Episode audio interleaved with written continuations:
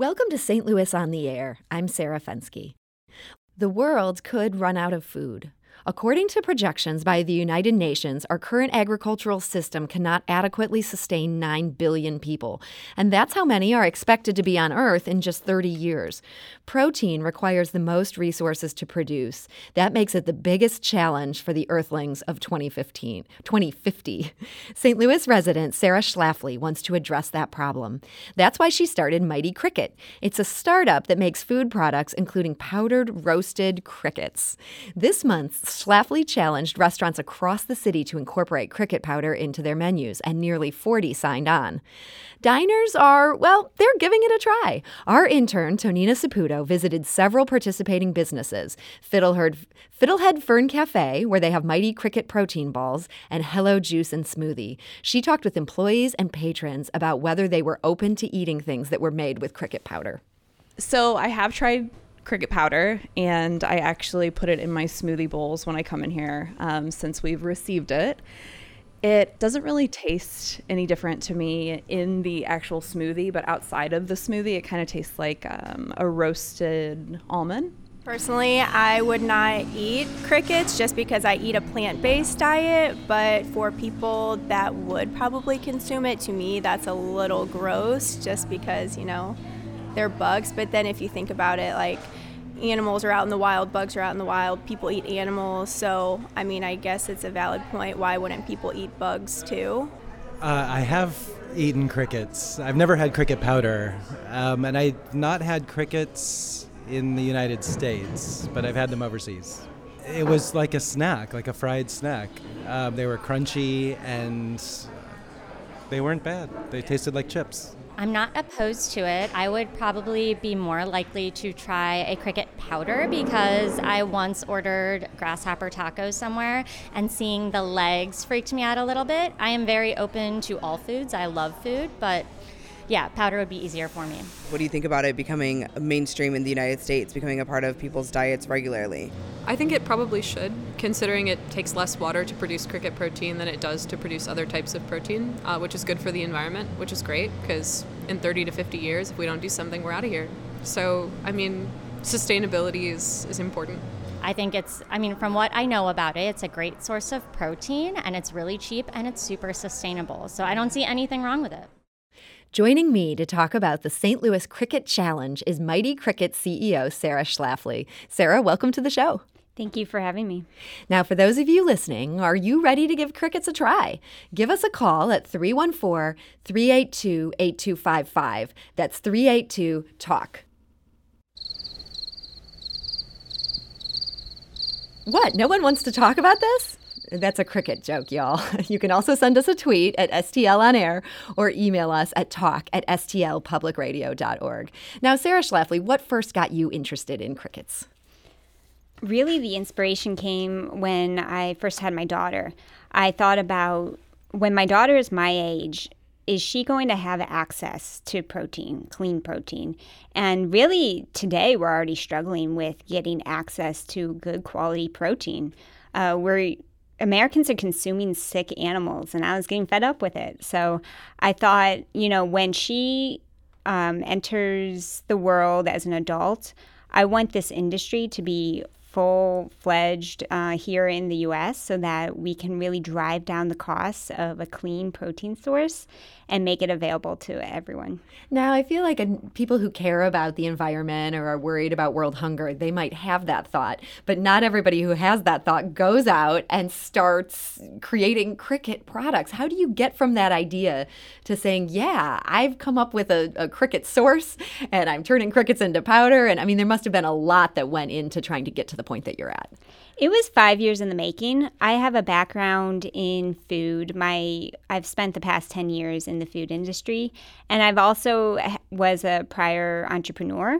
So I was already accustomed to the whole idea of startup, uh, grinding it out, the hustle, and so it wasn't as big of a leap for me as perhaps some other people. Um, but yeah, it's it's definitely been quite the evolution. So where do you get your crickets? I source from directly from cricket farms, and there are farms. There all, are farms of crickets. Yes, yeah. That's, what does that look like? I mean, is it just row after row of, of crickets in a, a tube, or how does it work? There are a few different farm models. Um, most most of the farms have their crickets in Tupperware containers in rows. Um, but there there is an innovative farm that has all the crickets free range in a giant warehouse, and they're all hopping around. That must be quite a warehouse. Did you get to visit? I haven't visited that one yet. That one's in Canada. Okay, so free range crickets, Yeah. or crickets sort of being farmed in a more traditional uh, Tupperware bowl. Yeah, it's basically just like a giant Tupperware container with um, some egg cartons or something thrown in so that they have plenty of space to hop around. And then when you get these crickets, are they already powder at that point, or you're turning them into powder? I do, I've experimented with both. So I'm still working on the process of really figuring out how I'm going to drive down the cost of these crickets. Um, Crickets so- can be pricey. Yeah, right now the industry's so niche, and we haven't had efficiencies uh, that have taken place on these farms. So just now, it's really exciting. These farmers are starting to put automated practices into the farming, and I think that in the next few years, the costs of these crickets are really going to be driven down. And part of that is um, me playing a role in helping build the demand. That makes sense. And I know that's part of what this challenge is about. We've got our callers seem to have a number of questions about crickets. It's it's not just crickets out there. All right. To continue my terrible pun here, uh, that's courtesy of our executive producer, Alex Heuer, for the record. Um, but yeah, let's go to the phone lines. Abby calling from Edwardsville. Hi, you're on St. Louis on the air. Hi, how are you guys? Thank you for joining us. Um, what are your thoughts on crickets? Um, well, I've never personally tried them, but I was really interested. I wanted to call in and ask, what is the protein content of cricket powder or crickets in general? You know, if people are making an argument because there's always an argument about what you're eating, how much would you have to consume to, you know, have a healthy protein intake? Abby, that's a great question. Sarah Schlafly, do you have an answer? Yes, our powder Abby is 68% protein. So in two tablespoons of powder, you get 10 grams of protein, but you also get 100% of your daily vitamin B12, and that's your energy vitamin. So that's really exciting. It's a hard one to find in plant based proteins. Um, Okay. Abby, so that answered your question, Abby? It does. It's interesting to me because I've never considered crickets as a source of protein, let alone any other bug. And so, I mean, people are always looking for protein alternatives, especially if you don't eat meat, but you're open to eating insects. So yeah, that uh that answers Great. Well, thank you so much for that call, Abby. Um, let's talk to Linda calling from St. Louis. Linda, hi, you're on St. Louis on the air. Hi, thank you for taking my call. Um, I've long heard that crickets were high in protein, but I have to tell you, and maybe because I'm an older person, there wouldn't be any way I'm eating crickets. Never. Um, you wouldn't even consider no, it, Linda? I think, it's, I think it's the visual. I think knowing that these are the things that I kill in my house, that I listen to in the summer. Um, they have in, they have wings, they have legs, they have um, all of that would totally turn me off because it's not just what I'm eating; it's visualizing what I'm eating. Um, and Linda, we get that a lot. Um, that's why we are so adamant about keeping it powdered. And once the aroma of the powder is quite mild, and then when you see it blended into soup, like at Squire's, their tomato bisque, or the cup is featuring a Mighty Cricket cupcake, all of a sudden it goes from something that is a foreign ingredient to to a dish that you're quite accustomed to looking at. So it makes it a lot easier to try. Sarah, Linda had mentioned some particular parts of the cricket that just kind of freak her out to think about. Do you, process the entire insect, grind it all up, or just We parts? do, Oh, yeah. wow. Which so the feelers it- are going in there, the legs are going in there. Yes, but it, it, it's what makes it so sustainable is that nothing's wasted. Linda, um, I, I'm afraid to ask, are you convinced by this argument? Or are you still not ready to give crickets a try? Um, I think that having a powder, something that you know is not, you know, I know there are people that will fry them or coat them in chocolate, things like that are just a, absolutely a no go. But I think having a a powder. Um, as long as it doesn't change the taste of my soup or my food or whatever I'm putting it in, and I'm looking for extra protein, um, I definitely would be open to that. Um, but I wouldn't say that's something I'm going to seek out. I probably continue. I probably will continue to get my protein through regular meat sources. I um, understand, Linda. That's totally right. fair. Thank you so much for your call today. We appreciate it. Um, John, calling from Alton. Hi, you're on St. Louis on the air. Hi. Um, so I was just wondering um, whether or not the powdered cricket protein that um, you're making for your restaurants um, if you have a plan to make that commercially available in grocery stores. That's another good question. Um, Sarah Schlafly, what's what are your plans on that yes, front? we are in a few grocery stores. We have um, we have a line of the powders, a line of the oatmeals, and the pancake mix.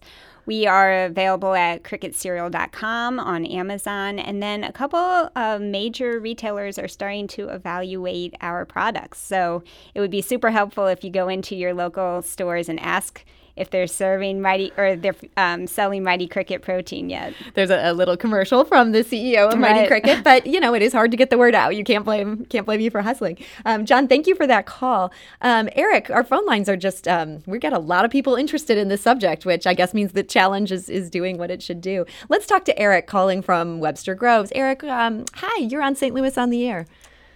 Hi. Um, as a usually vegetarian, um, often vegan. I am always surprised to see protein being um, asserted as being the center of the diet. Where I've, I've read lots of scientific research that says that Americans get way too much protein, hmm. that even vegans get 70, 70% more protein than they need to eat a variety of foods. So I just wonder why the premise of this is that we need more protein, that we need a source of protein when actually that is what I understand is, is not necessarily the case. Eric, that's a really interesting question. I got to say, I'm not an expert in this at all. Um, I'm sure that those of us who are eating steak and chicken, we, we probably are getting too many proteins. Um, but Sarah Schlafly, any thoughts on what Eric is raising here? Yeah, people have different goals. So um, some bodybuilders, they're doing protein supplements so that they can continue to grow. People who are vegans, um, I, I do have vegans who eat the product because they it, it's not just about protein, it's about other nutrients, the vitamin B12 I mentioned, omega 3 fatty acids.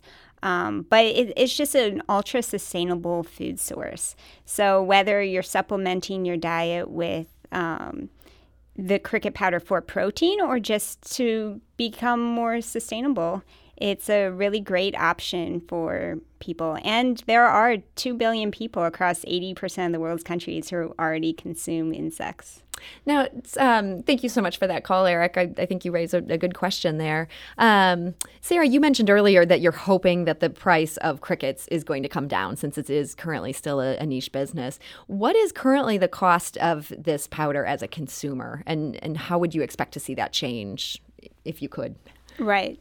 Yeah, so uh, for a half pound of cricket powder, we retail that for uh, around twenty-five dollars. And is a half pound a lot? Like, is that would that get you through how many meals? Say, I know it depends on the recipe, but just I just have no concept of cricket volume. Right? Yeah, a little bit goes a long way. So, um, like I said, a serving is we recommend two tablespoons, and a half pound that would be um, sixteen tablespoons. 16, 16 servings. Okay, so 16 servings are going to get you um, about $25 at this point. Yeah. Okay. Yeah. Yeah. So it's not cheap, but it's certainly cheaper than a lot of meat that we eat. Right. Yeah. It, it hovers around, if, if you break down the uh, cost per serving, it's a little over a dollar, I believe. Okay. Um, we've just got a very little bit amount of time here. Um, I did want to ask, though, for these crickets that you're using, do we have any sense of, of whether crickets suffer, whether they have brains, all these things we worry about with animals? I know you've talked about vegans using your product. Um, what's the life of a cricket? Well, I work with uh, entomologists at the Butterfly House and uh, around the U.S. And what they've told me is that crickets um, their pain receptors are little to none, and they're very robotic, so they don't have an emotional attachment to the young. In fact, they often eat each other. Oh, wow. Okay. So, so maybe we should feel okay about eating them. yeah, and then the way they're harvested is they're put in their state of torpor, which is a type of hibernation. So they basically die in their sleep, and that's what happens in the wild. And so it's a very humane way of raising and harvesting crickets. That's Sarah Schlafly, the CEO of Mighty Cricket. Thank you so much for joining us today. Thank you for having me. Now, please join us tonight. It's a special edition of St. Louis on the Air being recorded uh, at 7 p.m. right here in Grand Center. NPR's Silicon Valley correspondent Aarti Shahani has a new memoir, Here We Are, and we'll be discussing it. It's a free event. We ask that you register in advance. You can do that on our website, stlpublicradio.org slash events. St. Louis on the Air is a production of St. Louis Public Radio 90.7 KWMU. Thank you for listening. I'm Sarah Fenske.